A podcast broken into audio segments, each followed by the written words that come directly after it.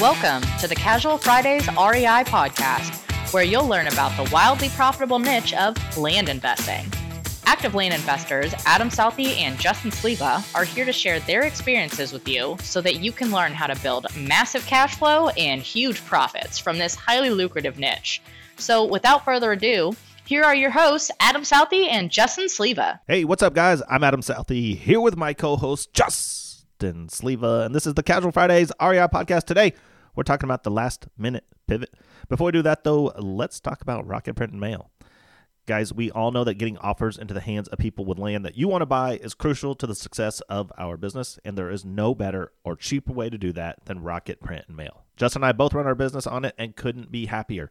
It's quick, it's easy, and by far the most effective way to get your letters out. So go check them out at Rocket Print and Mail forward slash casual Fridays. Yeah, that's it. no, there, there's no dot com. there's no dot com. You already did that part. RocketPrintMail.com. And for ending the year, we have a flash sale going on November 1st through 5th. This is by far the cheapest mail I've seen come out in probably six months. I see people quote, Hey, I've got the cheapest mail. Look, we're spooky season. Here's 11% off. And we're still cheaper. How do we do it, Adam? Well, we have the best mailing company to work with. That's how we do it. I think so as well. And the good thing is, is there is no processing fee at the end. There's no extra three and a half percent kick on your credit card bill when you go to pay because I don't. And and And you're not paying monthly to get a discount on mail. Huh, I like where your head's at, Mister Southey. I guess it's more of a Detroit Community College type day. Oh uh, God, the last minute pivot, and I and it, it's it's it's interesting to me that we have gone through years of this, and we we talk about buying off market, we talk about looking at undervalue, but when we talk about anything other than land, we get the feedback: you're just land guys. That's all you are, are land guys. No, what we are are real estate investors that look for off market deals that are undervalued. They give us plenty of exit strategies. Do you really get that? I don't know if anyone's ever said that to me. I, don't do. know. I do. I get it. Like I thought you were a land guy. Oh, I say I buy a house. I thought you were a land guy. Yeah, and typically that's what I do. yeah. Thought you bought a duplex. You're gonna do Airbnb. Well, I wasn't going to. Uh, well, the plan was to have a duplex that Airbnb was done out of, right? Well, the, the plan was to arbitrage Airbnb. And the idea for me was is why do I want to pay rent to somebody else when I can afford to hold a property? Mm-hmm. And so it just fate would have it that a friend that's a broker calls and says, "Hey, I've got this off-market deal. It needs to move fast. You're one of four investors that I talked to, so come look at it if you can." Okay, send me the address. I'll look at it. Can we be there in an hour? That was that was the conversation. She said, "You're the first one to come back. I'll have it open for you in an hour. Meet me there." We go look at it. Um, the people are asking 300 grand. I look at it. I'm like, man, this thing's probably worth 350, 360. Let's uh, let's go ahead and put an offer in at 300 and see what happens. Knowing that I was going to have a side that was vacant, and my lovely wife would get to run her Airbnb operation and pay me rent. All right, that's, that's Yeah. what a good husband does. Charge your wife rent on her business. Because we're all entrepreneurs That's right. and uh, it needed a rehab, so we started the rehab, which we've talked about some on and off over the show the last couple of weeks, or the last couple months, I guess. We've been two and a half months into it. Then about halfway through the rehab, my lovely wife decided that Airbnb was not where her heart was at, Mhm. and so I have a freshly renovated duplex, and, uh, and that's where I was at. And I was like, "Shit, man, do I really want to be a landlord?" Well, I think it's the tenants that were in one side that really made that decision for you. Well, it was the tenants. It was the getting deciding whether I wanted to lease it out and having to do background checks and try to vet the people.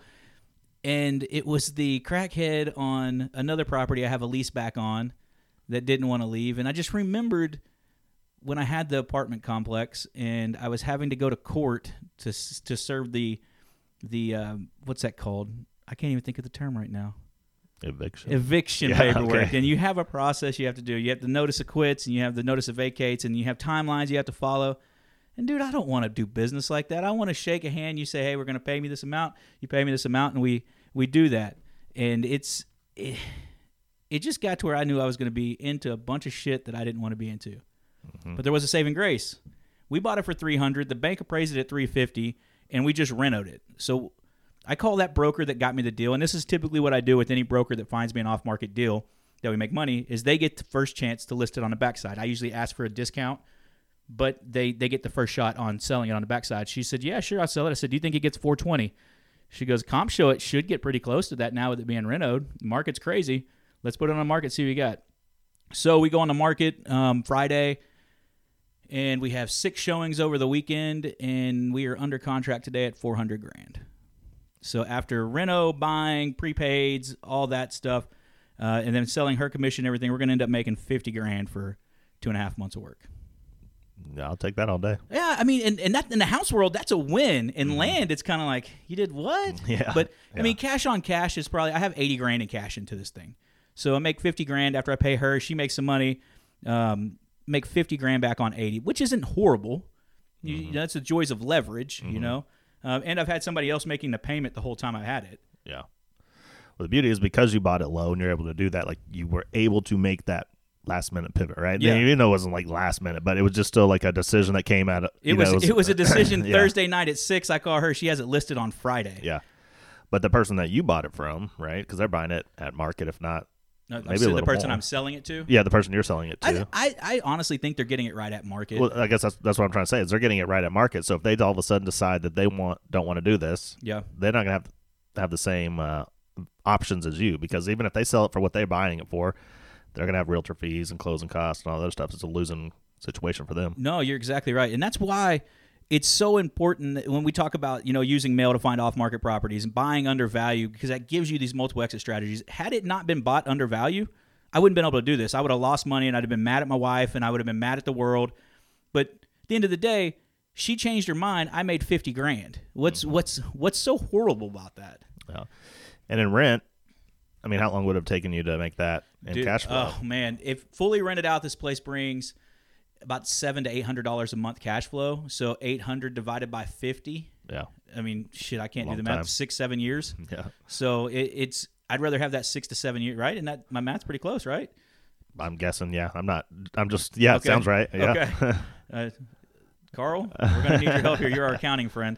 Um, but it's uh, you know, six call, call it six years just to be rough math, and I'd rather have that now, and then I go back into another deal. So Yeah.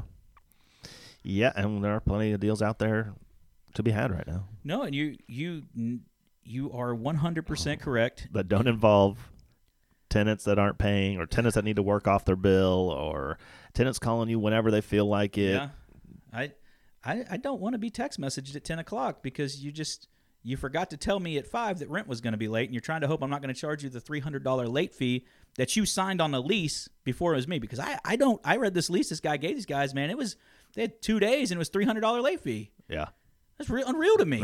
Three, that is a you know when twenty five dollars is pretty much the norm, no matter. yeah, I think I charged fifty at my last one, and then it was ten dollars a day, but that was after day five. So it's fifty at day five, then ten dollars a day after that.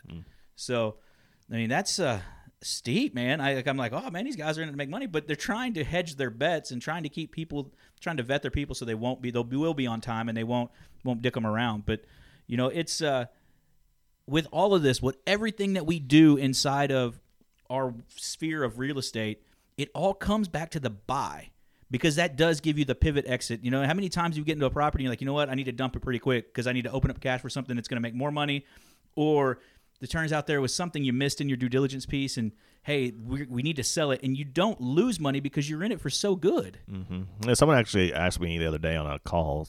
I was telling them, you know, we want our goal is to buy these things at 35% of market value, Yeah. right? Sometimes less, maybe sometimes it's a little bit more, but like on average, it's around 30, 35%. Yeah. He's like, why? Why so low? and I was like, well, hey, I go, I go, well, because it works. Yeah. But, but really, it's just like because uh, saves you from just about anything, right? Yeah. And land the market shifts. Yep. Well, you just still like you can't sell it at 100%. Now you can sell it at 60, 70%. You're still happy. Yeah. Right. I mean, if you're not so spoiled, Yeah. like we've gotten into. I, I, I'm not, I'm not opposed to making a profit. I had somebody um, come with with a deal, and he goes, "Hey, Justin, this is what they offered." He, so we, he bought it for, he's in it for thirty seven thousand dollars. He's in it for thirty seven thousand dollars. The neighbor built a pond and a stock well. He has a well and a pond on it that he's been feeding his cow because this has a grazing lease on it until it's fenced in. Well, he has it listed for a hundred. Just dropped the price to ninety. They're going to make an offer to the na- the neighbor made an offer of like sixty five grand. He's going to make thirty grand for three months. do you take that deal or not? I'm of the mindset I'm like, shit, I almost doubled my money. I'm selling it to the neighbor. He's happy. I'm happy. Good karma's in the world. Let's go. And and, and not complain whether it's sixty thousand or sixty two thousand or sixty five thousand. Just I don't get into that that dollar bill mindset. I just say, hey, let's throw the energy. We're all making money. Let's keep moving and, and, and move forward because I'm going to turn it again and again and again. Mm-hmm. And that's where that real wealth comes from, that compounding effect. Dude, you, you hit the nail on the head. And that's the internet guru wizards. They all talk about compounding effect, but they never tell you how to get the money to compound it. It's a, oh, yeah, you compound interest. You're going to be a millionaire when you're 40. Well, yeah, you're going to have to do something. You're going to have to hustle. You're going to have to stack some paper. You're going to have to save something to get that. And we just found that flipping land helps us a little better. It definitely does. So, any final thoughts on this? I mean, would would should I should I not have sold? Should I sold? Should I held? Should I what should I have done? Adam, be my be my big brother mentor here, even though you're six months younger.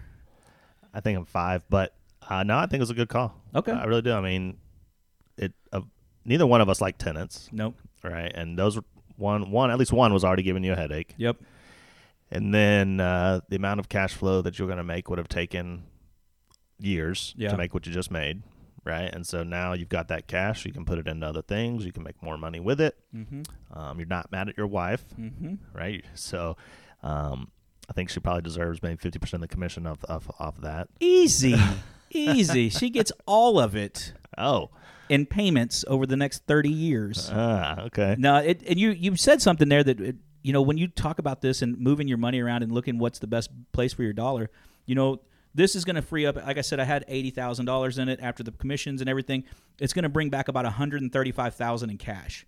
That hundred and thirty five thousand in cash, since I am an accredited investor, I can go to a syndication with and draw eight percent plus the tax depreciation on an apartment.